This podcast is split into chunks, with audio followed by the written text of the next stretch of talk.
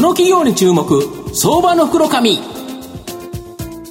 このコーナーは企業のデジタルトランスフォーメーションを支援する IT サービスのトップランナーパシフィックネットの提供を財産ネットの制作協力でお送りします。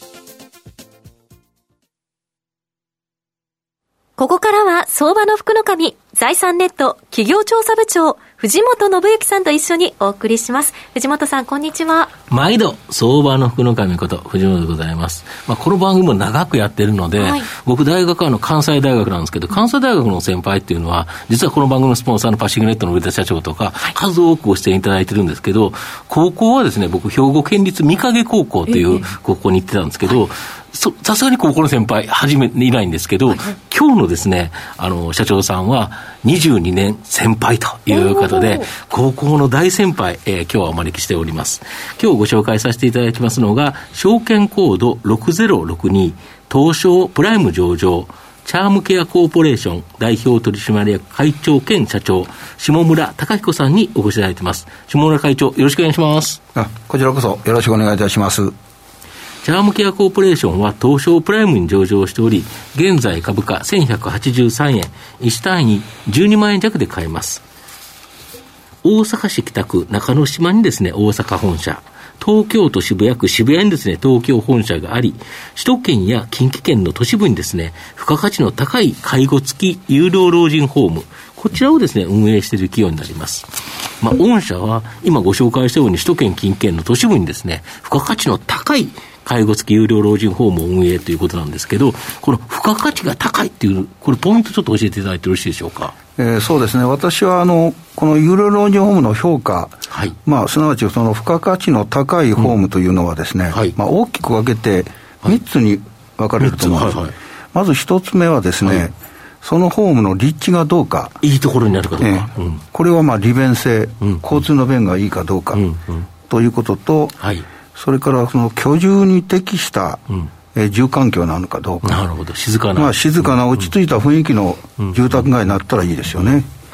そして二つ目として、建物のグレード、質ですね。なるほど、はい。えー、その場所に溶け込んだ建物で良質な建築であるかどうか。また、居室以外の共用部が広く、開放的であるかどうか。まあ、例えばリハビリ、はい、あるいはアクティビティのスペースが十分充実しているかどうか、こういったことがあポイントになります。それからまたその高齢者の皆さんの、が生活する適した住空間ですね、なるほど。これが確保されているかどうか。というふうに思います、そして3つ目はですね、これがまあ一番大事だと思うんですけど、サービスの内容ですね、えー、ご仁様が残された人生を充実して、有意義に過ごしていただくための、えー、介護サービス、あるいは心のおもてなし、こういったものがしっかりね、ニグさんに評価されるかどうか、この3つが私は付加価値の高い、えーまあ、ホームだと、こういうふうに解釈してます。本社の場合、都市部にあれですよね、割と駅地下のところにありますよね。そうですね、まあ、基本的に10分ぐらいを目安にですね、うん、解説してるんですね。なるほど。で、業界トップレベルの高い入居率、まあ、これをですね、維持されてるんですけど、これなんでこんなに入居率高いんですか？いや、これはですね、うん、まあ、今今言いました3つの、うんうんうん、えー、付加価値の高いホームを運営するというのと、うんうん、それからあの価格設定、はい、これに留意してます。なるほど。価格設定いうのはですね、うん。えー、入居したいと思って見学された人が、うん、あここに入りたいと思ってもですね、うんうんうん、月額利用料、うん、これ払えなければ、まあ、それはそうです、ね、入れないわけですから、ですから、その開設エリアのお客さんが払えるような価格設定に、えー、注力してますね。逆に言うと、御社の場合、あのすごい高い方もありますよね。はい例えばあの東京都心部で有名なところで、はい、あれ、一番高いのいくらですか？今ですね、はい、この間、11月1日にオープンした、はい、えー、北品川の北品川、えー、チャームプレミアグラン、はい。えー、御殿山2番館。御殿山、いいところですね。これはあの、ソニーさんの資料館の跡地なんですけどね。はい、これ一番高い部屋が311万。月額で。え、月額300万するんですか？入居一時金払わずにですね、はいはい、えー、月額の利用利用料だけで300万越してます。はあ、そういうところが結構、御社の場合、まあ、そらいいところにあって、すごい建物なんですよね。そうですね。まあ、あの、まあ、これはまあ宣伝になったかいかの、オーナーさんも一流の企業で、うん、設計も一流の設計会社。ということで、うん、あの、まあ、私はこういうのなんですけども、今の、えーまあ、日本の有料老人ホームの中でも最高級のホームで、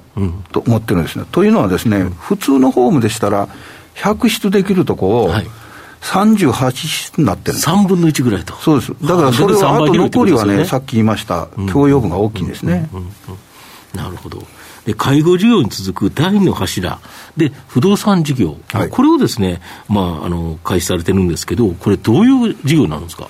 これはですね、もともと私、あの本業、建設業でしたんでね。そうですね、社長、もともと建設業で長らくやって、はい、この企業を起用されたのが50代ですよね。私、62から来ました。62でしたっけ ?60 代でしたっけ、はい、2005年、私は62歳の時に第一号ホームを開設しました。うん、なるほど。はい、ですから、まあ、あの、もともと不動産には興味あったんですね。うん、それで今、あの、介護事業がをメインでやってきたんですけど、うん、介護事業だけではですね、成長が、まあ、緩やかになるということで、今まで私のまま、首都圏で行きますとですね、えー、ヒューリックさんとか、三菱商さんに建てて貸していただいたんですね。しかし、その場合は、辞書さんでもその土地を買って、建てて、まあ、設計と、もろもろの、いわゆる事業費、これの原価でね、家賃決めるんじゃないですね。それに経費を乗せて、また売却する場合の売却利益を乗せると。それであれば、私、もともと建築家ですから、当社で土地買って建てて、それをまあリートとかファンドに売却し、そこであの不動産の売上収益を上げると。そしてそれをリースバックをして、私の方が家賃払うと。まあ、こういうあの、まあ、不動産といってもですね、介護施設をメインとした不動産事業ということです、ね、得意なところにっていうことですよね。そうですね。なるほど。で、御社は連結売上高が2010、えっ、ー、と、8年の6月期から前期まで135億、165億、196億、220億、290億とですね、ガンガン増加してて、今期の見通し、2023、6月期は404億と。はいで、中期経営計画では、この来年の2024年6月の目標は500億円。で、中期目標では1000億円以上というふうにされてるんですけど、なんでこんなにですね、今までも成長してきて、まあ、今後、また成長が加速すると。なんでこんなに成長するんですか？いや、まあ、これは、まあ、満を持してといえば、ええ格好なんですけどね、うん、2021年の6月期、前々期までは、あの、介護事業だけだったんですね。なるほど。で、それにさっき言いました不動産事業が入ってきましたんで、まあ、あの、前期から一応、木曜300億、で、今期400、来期500という300、400、500って分かりやすいですよね。まあ、それは不動産事業を加えることで、とですね、M&A、えー、積極的に、前期ですね、410ホーム運営しているライクという会社、4, ホーム運営している。これも買収しました。まあ、えー、いわゆる不動産と M&A を積極的にやることによってですね、えー、この、いわゆる成長をね、加速したいということで、えー、やっております。で、御社売上高なくて、だけでなくて、経常利益率、成長率も30%、売上高成長率20%、売上高予想利益率10%と、利益もさらに増えていくと。要は売上高だけ増やすんだったら、なんか水ぶくれっていう感じがするんですけど、はい、利益率がさらに上がっていくっていうことは、より儲かるっていうことですか？まあ、あの、まあ、そう言ってしまうと、あの、身も蓋もないんですけど、うん、まあ、そういうふうにですね、うん、経営努力をしている。まあ、不動産もですね、うん、マンションとかそういうものと違って、介護施設で、えー、当社がまあ運営したりするということで、まあ、そこそこですね、利益が見込めるということで、えー、まあ、利益率も上がってきていると。まあ、その、30、20、10というのは当社の指標目標なんですけど、うん、一番まあ大事にしてるのは、最後の10というのはですね、経常利益率なんですね。これはまあ、あの、えー、売上高が、あの、経常、えー、売上高が30、20%アップとか、うんうん、経常利益が30%アップ以外にですね、うん、それができなくても、この経常利益率10%は、今後何としても死守していきたいなと、こういうふうに思ってますけどね。なるほど。御社の今後の成長を引っ張るもの、改めて教えていただきたいんですが。いや、これはですね、まあ、あの、今、介護事業が第一とすれば、第二の事業は不動産ですね、うん。はい、それ以外に、第三の事業をい。かに確立するかということで、はい、これ今、あの当社、昨年の11月にですね、はい。えー、いわゆる人と同じ程度話ができる AI の会話ロボット、アバターを開発するウェルビル社という出資をいたしました。で今あの、これ、実証実験やってるんですけどね、来年の夏ぐらいには、そこそこ話ができる会話ロボット、アバターがですね、要は介護施設に入っているおじいちゃん、おばあちゃんが話ができる。そうです、あのアバター、ロボットと、あまあ、この高齢者の皆さんというのは、寂しい、話し相手がいないということで、このロボット、アバターを利用してもらうことで、まあ、認知症の把握予防ね、ね。えー、また健康情報なんかもね、うん。うん、えー、それから安否確認もできるという優れものなんですが、うん。うん、これを第三の事業として、うん、まあ来、来期以降ですね、商品化して、うん、えー、売り出していきたい。それだけではですね、ここに書いて、あの、まあ、長期、中期目標ですね、1000億っていうのはしんどいんで、今、第4の事業の柱、これを一生懸命ですね、まあ、今期からですね、事業構想室というのを、えー、開設しまして、新規事業の模索と M&A を積極的に今やろうとしてます。なるほど。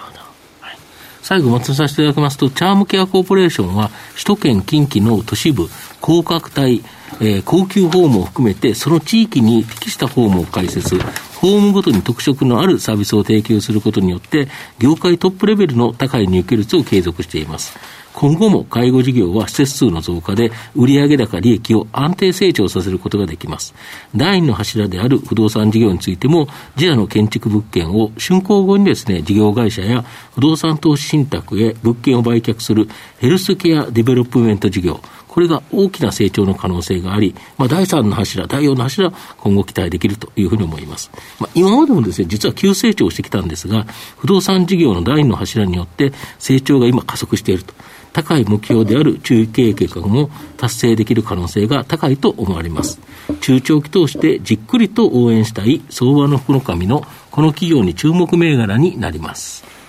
今日は証券コード6062東証プライム上場チャームケアコーポレーション代表取締役会長兼社長下村隆彦さんにお越しいただきました。下村さんありがとうございました。あ、こちらこそありがとうございました。藤本さん今日もありがとうございました。した